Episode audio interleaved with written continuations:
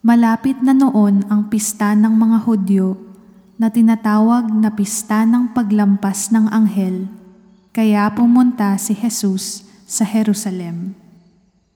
Nakita niya roon sa templo ang mga nagtitinda ng mga baka, tupa at mga kalapati. Nakita rin niya ang mga nagpapalit ng pera ng mga dayuhan sa kanilang mga mesa. Kaya gumawa siya ng panghagupit na lubid at itinaboy niya palabas ng templo ang mga baka at tupa. Ikinalat niya ang mga pera ng mga nagpapalit at itinaob ang mga mesa nila.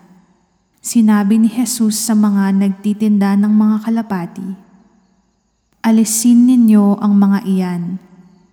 Huwag ninyong gawing palengke ang bahay ng aking ama. Naalala ng mga tagasunod niya ang nakasulat sa kasulatan.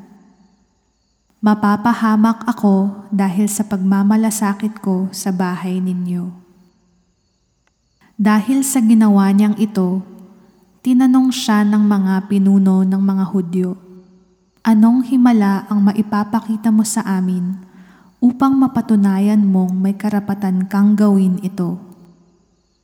Sinagot sila ni Jesus, Gibain ninyo ang templong ito at sa loob ng tatlong araw ay itatayo kong muli.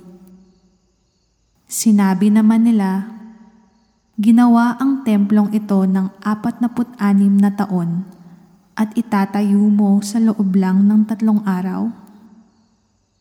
Pero hindi nila naintindihan na ang templong tinutukoy ni Jesus ay ang kanyang katawan.